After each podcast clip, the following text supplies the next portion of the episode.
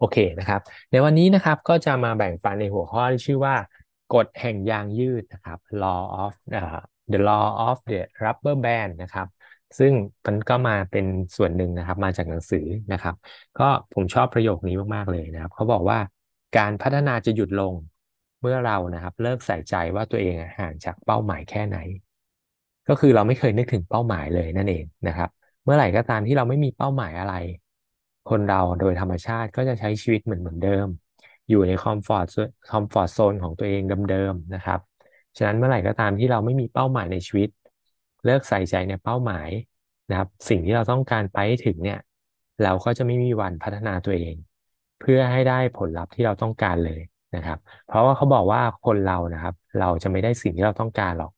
แต่เราจะได้ในสิ่งที่เราคู่ควรนะครับ หมายความว่ายังไง หมายความว่าวันนี้ถ้าเราอยากได้ผลลัพธ์ที่ดีขึ้น เราต้องเก่งขึ้นครับ เราต้องพัฒนาตัวเองให้มากขึ้น นั่นก็คือที่มาของกฎแห่งยางยืดในวันนี้นะครับ ซึ่งเนื้อหาเนี่ยมาจากหนึ่งบทนะครับ จากหนังสือเล่มนี้ครับ 15 กฎทองแห่งการพัฒนาตัวเองนะครับ หลายคนก็อาจจะจำได้นะครับเพราะผมก็ทยอยแบ่งปันไปเรื่อย ๆ นะครับ ซึ่งในบทในบทเนี้ยที่มาแบ่งปันในวันนี้นะครับ จะเป็น ครั้งที่ 14 ของ 15 กฎแล้วนะครับ ก็จะเหลืออีกแค่หนึ่งกฎเท่านั้น ก็จะ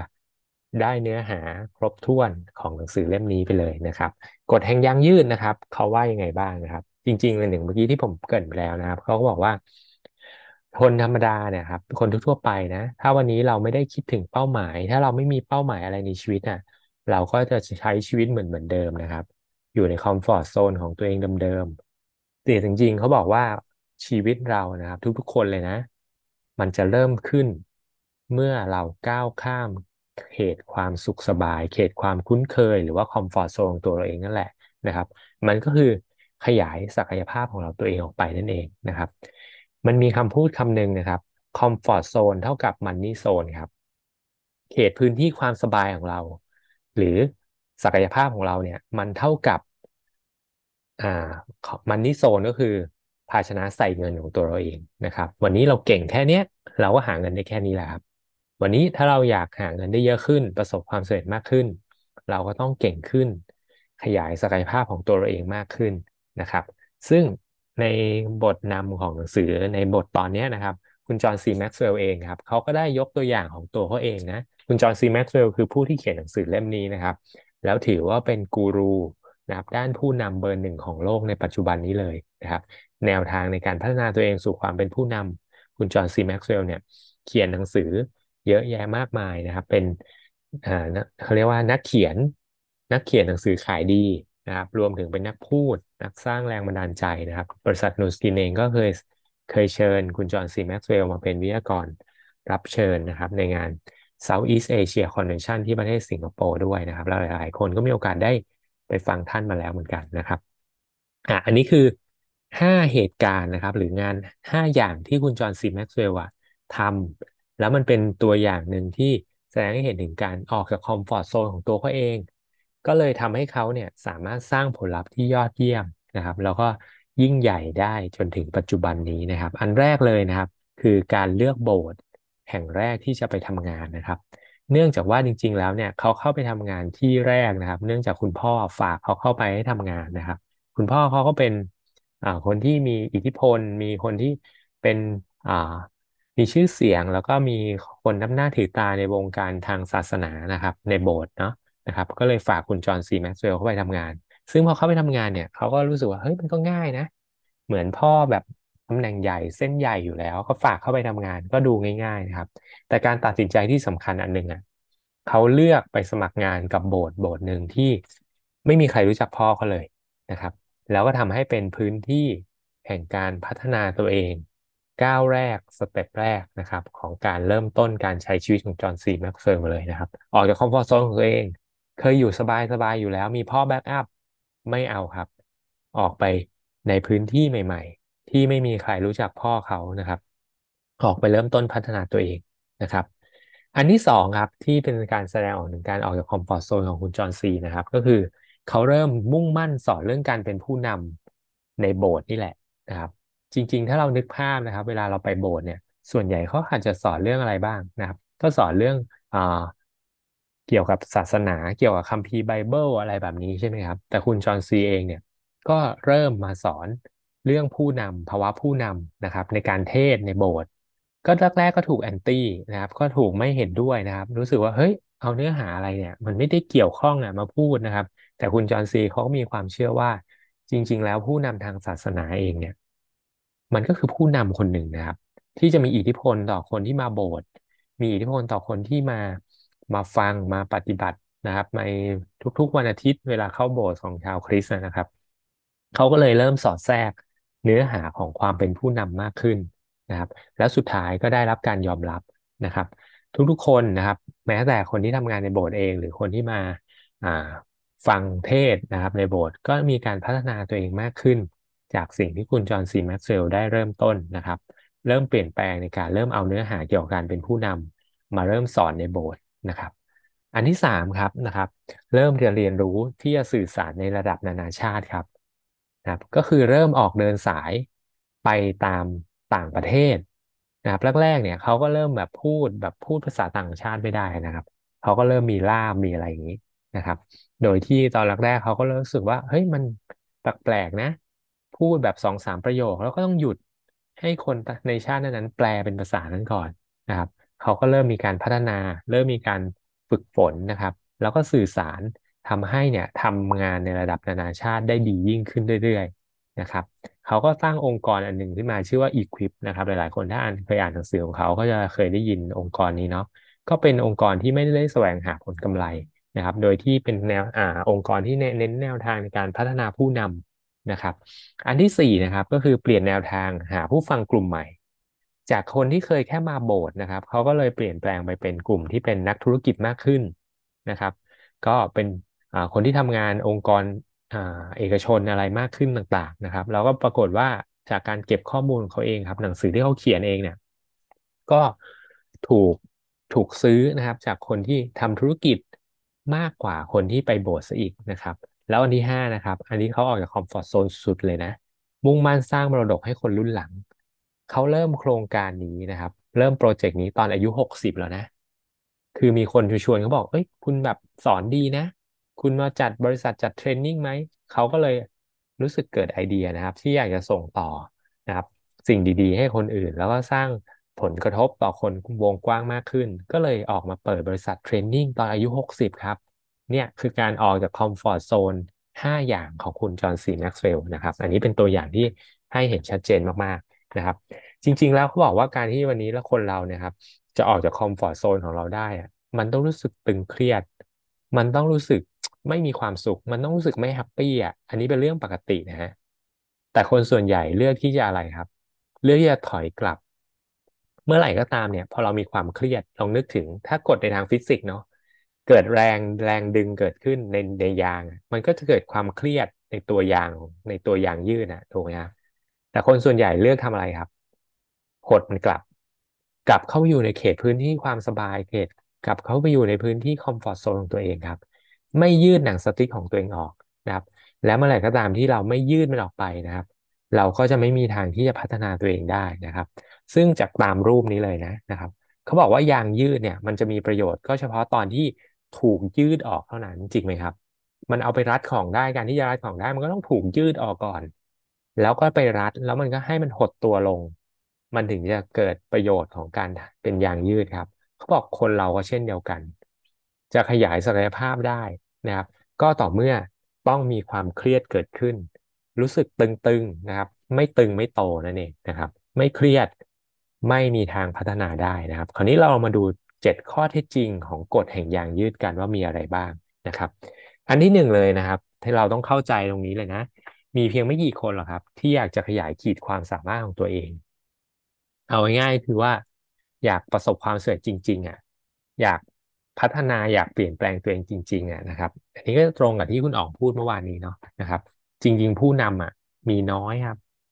นะครับ ผู้นำมีน้อยก็คือคนที่อยากจะเปลี่ยนแปลงขยายขีดความสามารถของตัวเองจริง ๆ อะนะครับ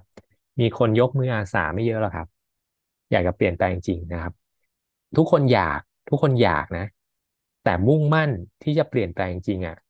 น้อยมากๆนะครับ ซึ่งเขาก็มีเรื่องเล่านะนะครับ เป็นเรื่องเล่าที่ฟังดูตลกนะ แต่ว่า มันเป็นคนส่วนใหญ่ที่ทำอย่างนั้นจริงๆนะครับเขาบอกว่ามีช่างซ่อมนะครับ ช่างซ่อมเครื่องมือคนหนึ่งชื่อแซมนะครับ เป็นงานเหมือนฟรีแลนซ์อะเนาะได้งานฟรีแลนซ์แต่ปรากฏว่าได้งานประจำนะครับ ให้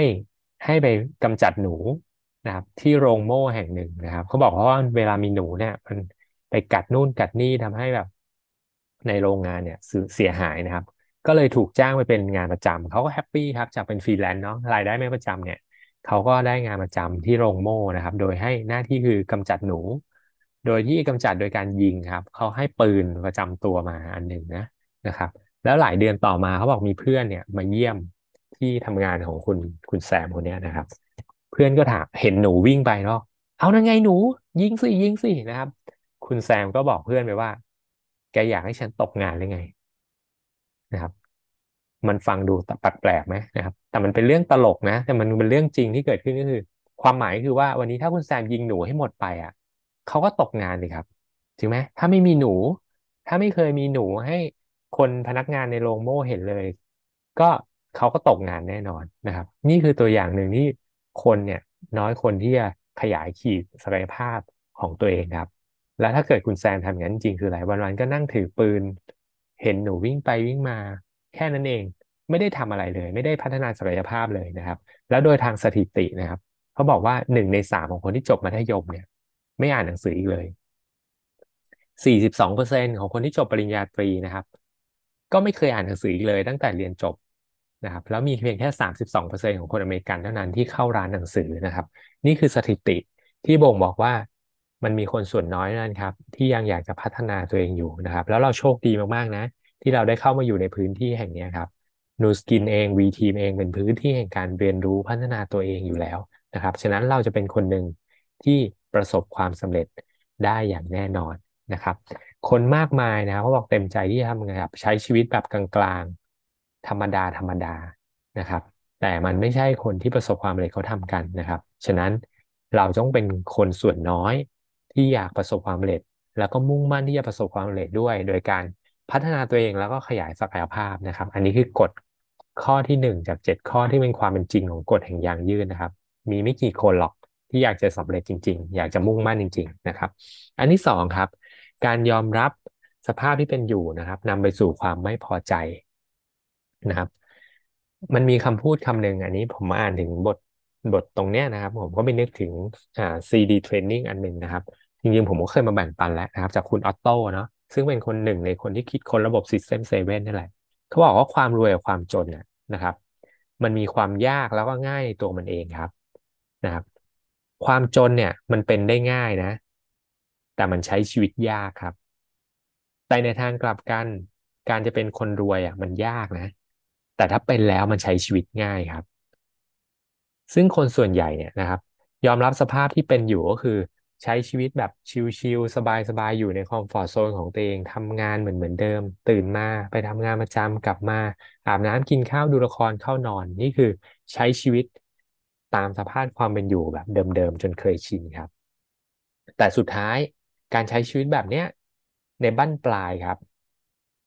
นึกภาพออกไหมฮะถ้าเราใช้ชีวิตแบบนี้เหมือนเหมือนเดิมทุก ๆ วันนะนะครับ ใช้ชีวิตเหมือนเดิมแค่ทำงานประจำนะ ไม่ได้เรียนรู้เรื่องการเงินการลงทุนเพิ่ม ไม่ได้เรียนรู้เรื่องการหาเงินเพิ่ม ไม่ได้พัฒนาตัวเองเพิ่ม เพื่อจะขยายขีดความสามารถอะไรของในตัวเองเลยครับ การยอมรับสภาพที่เป็นอยู่ทำอะไรเดิมๆเหมือนเหมือนเดิมเนี่ย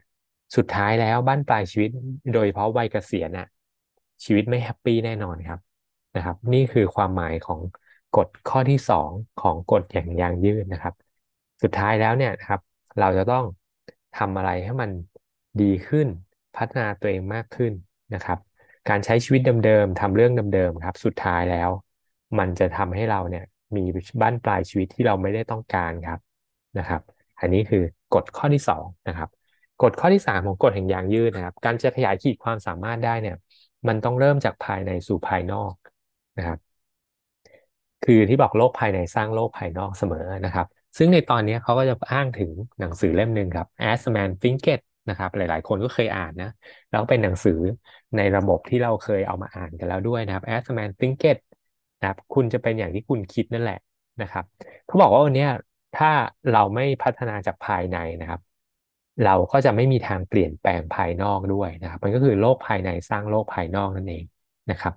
แล้วก็มีบทบทอ่าบทพูดหนึ่งนะครับของจากคุณจิมโรนนะคุณจิมโรนก็คือถือว่าเป็นกูรูด้านการพัฒนาตัวเอง ในระดับโลกเหมือนกันนะครับ เขาบอกว่าสิ่งมีชีวิตทุกรูปแบบนะครับ ยกเว้นมนุษย์เนี่ย ดูจะไม่มีความเพียรพยายามอะไรเลย ที่จะบรรลุขีดความสามารถสูงสุดของตัวเองครับ สิ่งมีชีวิตทุกรูปแบบยกเว้นมนุษย์นะครับ มีความเพียรพยายามที่จะบรรลุขีดสุดของความสามารถในตัวเอง เขายกตัวอย่างเปรียบเทียบกับต้นไม้ครับ คุณจิมโรนเปรียบเทียบกับต้นไม้ คุณเคยเห็นต้นไม้ต้นไหนไหมครับ ที่บอกว่าเฮ้ยฉันไม่โตขึ้นไปแล้ว ฉันจะไม่อยากสูงมากกว่านี้แล้ว ฉันจะไม่แทงยอดทะลุ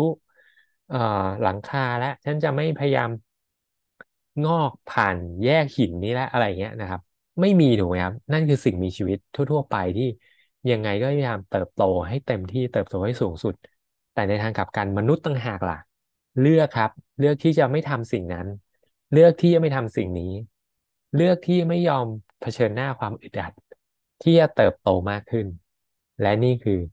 กฎข้อที่สามนะครับ ต้อง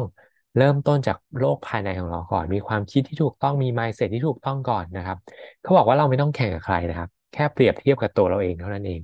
เราต้องดีกว่าตัวเองในวันเมื่อวานนี้นะครับ นี่คือสิ่งที่สำคัญมากๆนะครับ กฎข้อที่สี่ครับ ต้องเปลี่ยนแปลงก่อนถึงจะขยายขีดความสามารถได้นะครับ เราเนี่ยไม่สามารถพัฒนาอะไรได้เลยนะครับ หากไม่ยอมเปลี่ยนแปลงอะไรเลย สิ่งที่เขาบอกว่าควรจะต้องเปลี่ยนแปลงสองอย่างนะครับ ที่เราจะต้องเปลี่ยนแปลงเลยนะ อันที่หนึ่งครับ เลิกคิดถึงอดีตก่อน หยุดคิดถึงอดีตครับนะครับ เพราะอดีตมันไม่เท่ากับปัจจุบันไม่เท่ากับอนาคต อย่าให้อดีตมาเป็นตัวกำหนดชีวิตเราครับ อดีตผ่านมาแล้วเป็นยังไงไม่สำคัญครับสิ่งสำคัญคือวันเนี้ยเราจะทำอะไร เพื่อให้เราได้อนาคตที่เราต้องการนะครับนะครับ อันนี้คือสิ่งที่เราต้องเปลี่ยนแปลงอันแรกอย่าไปยึดติดกับอดีต เจอคนปฏิเสธมาแล้ว โอ้เจ็บปวดทุรนทุรายจะเป็นจะตายอยู่นั่นแหละมันผ่านไปแล้วครับ นั่นคืออดีต อย่าไปสนใจนะครับ next next ทำวันนี้ให้ดีที่สุดนะครับ การเปลี่ยนแปลงอย่างที่สองครับ เปลี่ยนแปลงในการตั้งเป้าหมายครับ เขาบอกว่านวัตกรรมและความก้าวหน้าบนโลกใบนี้ทุกๆอย่างเนี่ยล้วนแล้วเกิดจากคนที่ชอบการเปลี่ยนแปลงด้วยกันทั้งสิ้น ถ้าทุกๆคนนะครับ พอใจกับสิ่งเดิม พอใจกับการใช้เทียนไข เราก็จะไม่มีแสงสว่างใช้ไฟฟ้าเนี่ยทุกวันนี้ถูกไหมฉะนั้นเราต้องยอมเปลี่ยนแปลงนะครับ ตั้งเป้าหมายใหม่ๆนี่คือกฎสองข้อนะครับ ของการจะขยายขีดความสามารถนะครับเขาบอกว่าต้องเปลี่ยนสองอย่าง อันแรกคืออย่าไปคิดถึงอดีต อันที่สองก็คือต้องตั้งเป้าหมายใหม่ๆ ที่จะมีอะไรใหม่ ๆ มีชีวิตที่ดีขึ้นน่ะนะครับ อันนี้คือสิ่งสำคัญนะครับกฎข้อที่ 5 จาก 7 ข้อนะครับในกฎของยางยืดนะครับ การขยายขีดความสามารถทำให้คุณต่างจากคนอื่นนะครับเขาบอกว่ามันไม่สำคัญเลยว่าวันนี้คุณจะอายุ22หรือ62ครับ หรือมันจะเริ่มทำงานงานนี้เป็นงานแรกหรือทำมาแล้ว5-6งานก็แล้วแต่นะครับ วิธีที่จะนำหน้าคนอื่นได้นะ คุณจะต้องทำให้เหนือกว่าความคาดหมายขององค์กรของหัวหน้าของลูกค้าที่เขาคาดหวังจากคุณนะครับ สิ่งที่ทำให้เรานะครับ แตกต่างจากคนอื่น คือเราต้องขยายขีดความสามารถทำให้ over expectation นะครับทำให้มากกว่าความคาดหวังของคนรอบข้างทำให้มากกว่าความคาดหวังขององค์กรที่เขาคาดหวังจากเราทำให้มากกว่าความคาดหวังของลูกค้าที่เขาอยากได้จากเรานะครับ ฉะนั้นนี่คือการขยายขีดความสามารถที่สำคัญมากๆนะครับ ก็คือทำให้ over expectation เข้าไว้นะครับ ฉะนั้นสิ่งที่เราจะทำให้ over expectation ได้เราก็ต้อง ขยายขีดความสามารถของตัวเราเองด้วยเช่นเดียวกันนะครับ กฎข้อที่ 6 จาก 7 ข้อนะครับ ในกฎของยางยืดเนี่ยจงทำให้การขยายขีดความสามารถเป็นวิถีชีวิตนะครับทำให้มันอยู่ใน daily agenda ครับทำให้มันเป็นกิจวัตรนะครับเขาบอกศัตรูที่ยิ่งใหญ่ที่สุดในความสำเร็จของเราในวันนี้นะครับนะครับศัตรูที่ยิ่งใหญ่ที่สุดของความสำเร็จในวันนี้นะครับ ก็คือ อ่า โทษทีครับ เอาใหม่เอาใหม่ เขาบอกความสำเร็จอะศัตรูที่ยิ่งใหญ่ที่สุดของความสำเร็จของเราในวันพรุ่งนี้นะครับ ก็คือความสำเร็จของเราในวันนี้ นี่คือศัตรูที่ยิ่งใหญ่ที่สุด คือเราพอใจกับปัจจุบันแล้วนั่นเองนะครับ ฉะนั้นจงมีความคิดนี้ในทุกๆวันเพื่อพัฒนาตัวเองให้ดีขึ้นในทุกๆวันครับ เขาบอกว่าถ้าวันพรุ่งนี้นะครับ คุณไม่มีคุณไม่ได้ดีขึ้นหรือเก่งขึ้นกว่าวันนี้แล้วจะมีพรุ่งนี้ไปทำไมครับ ถ้าในวันพรุ่งนี้คุณไม่ได้เก่งขึ้นไม่ได้ดีขึ้นเนี่ยเราจะมีวันพรุ่งนี้ไปทำไมนะครับอ๋ออันนี้ฟังเราก็เจ็บเหมือนกันนะครับ ฟังเราก็เจ็บเหมือนกันเนาะนะครับ ฉะนั้นจงใช้การขยายศักยภาพตัวเองพัฒนาตัวเอง ให้เป็นวิถีชีวิตครับทำทุกๆวันอย่างที่บอกผมบอกไปแล้วเราโชคดีมากๆนะที่เราอยู่ใน V team ครับ การอ่านหนังสือพัฒนาตัวเอง เป็นหนึ่งในระบบที่กำหนดไว้แล้วให้อ่านหนังสือทุก ๆ วันน่ะ มันก็คือการขยายขีดความสามารถของเราในทุกๆวันด้วยเช่นเดียวกันนะครับ กฎข้อที่7นะครับ ข้อสุดท้ายแล้วนะครับ ของการกฎแห่งยางยืดนะครับ การขยายขีดความสามารถจะเป็นโอกาสทำให้คุณเป็นคนสำคัญได้นะครับ มีคำพูดคำหนึ่งนะครับ ของคุณมหาตมะคันธีแล้วผมชอบมากๆเลยนะครับ จากหนังสือบทนี้นะครับเขาบอกว่าความแตกต่างระหว่างสิ่งที่เราทำอยู่ในทุกๆวันนี้นะครับ กับสิ่งที่เราสามารถทำได้นั้นน่ะ มันเพียงพอแล้วครับ ที่จะสามารถพัฒนาตัวเองและแก้ปัญหาทุกอย่างของโลกใบนี้ได้ สิ่งที่เราทำอยู่ในวันนี้นะครับ กับความสามารถจริง ๆ ที่เราทำได้นั่นนะมันมี gap มันมีช่องว่าง มันมีความแตกต่างมากเพียงพอแล้วครับ ที่เราจะได้ทุก ๆ อย่างที่เราต้องการบนโลกใบนี้ได้อะทำให้เห็นเป็นรูปธรรมคืออะไรครับ วันนี้เราทำงานนะทำ Nu Skin แล้วกันนะ เชื่อมโยงกับ Nu Skin เลยวันนี้เราคุยกับคนกี่คนครับ นี่คือสิ่งที่เราทำอยู่นะ กับความสามารถที่เราทำได้จริง ๆ นั้นน่ะ มันเป็นยังไงครับ นึกออกไหมครับที่ผมบอกเอออ่าผมชอบคำพูดคำนี้มากเลยนะนะครับ ความแตกต่างระหว่างสิ่งที่เราทำอยู่ตอนเนี้ยกับสิ่งที่เราสามารถทำได้นั่นน่ะ ความแตกต่างตรงนี้มันมากเพียงพอแล้วครับ ที่จะทำให้เราได้ทุก ๆ อย่างบนโลกใบนี้ที่เราจะแก้ปัญหาส่วนใหญ่ของโลกใบนี้ได้เลยนะครับ และนี่คือ เจ็ดข้อนะครับเจ็ดข้อเท็จจริงที่กฎแห่งยางยืดนะครับ แล้วผมเชื่อว่าถ้าเรา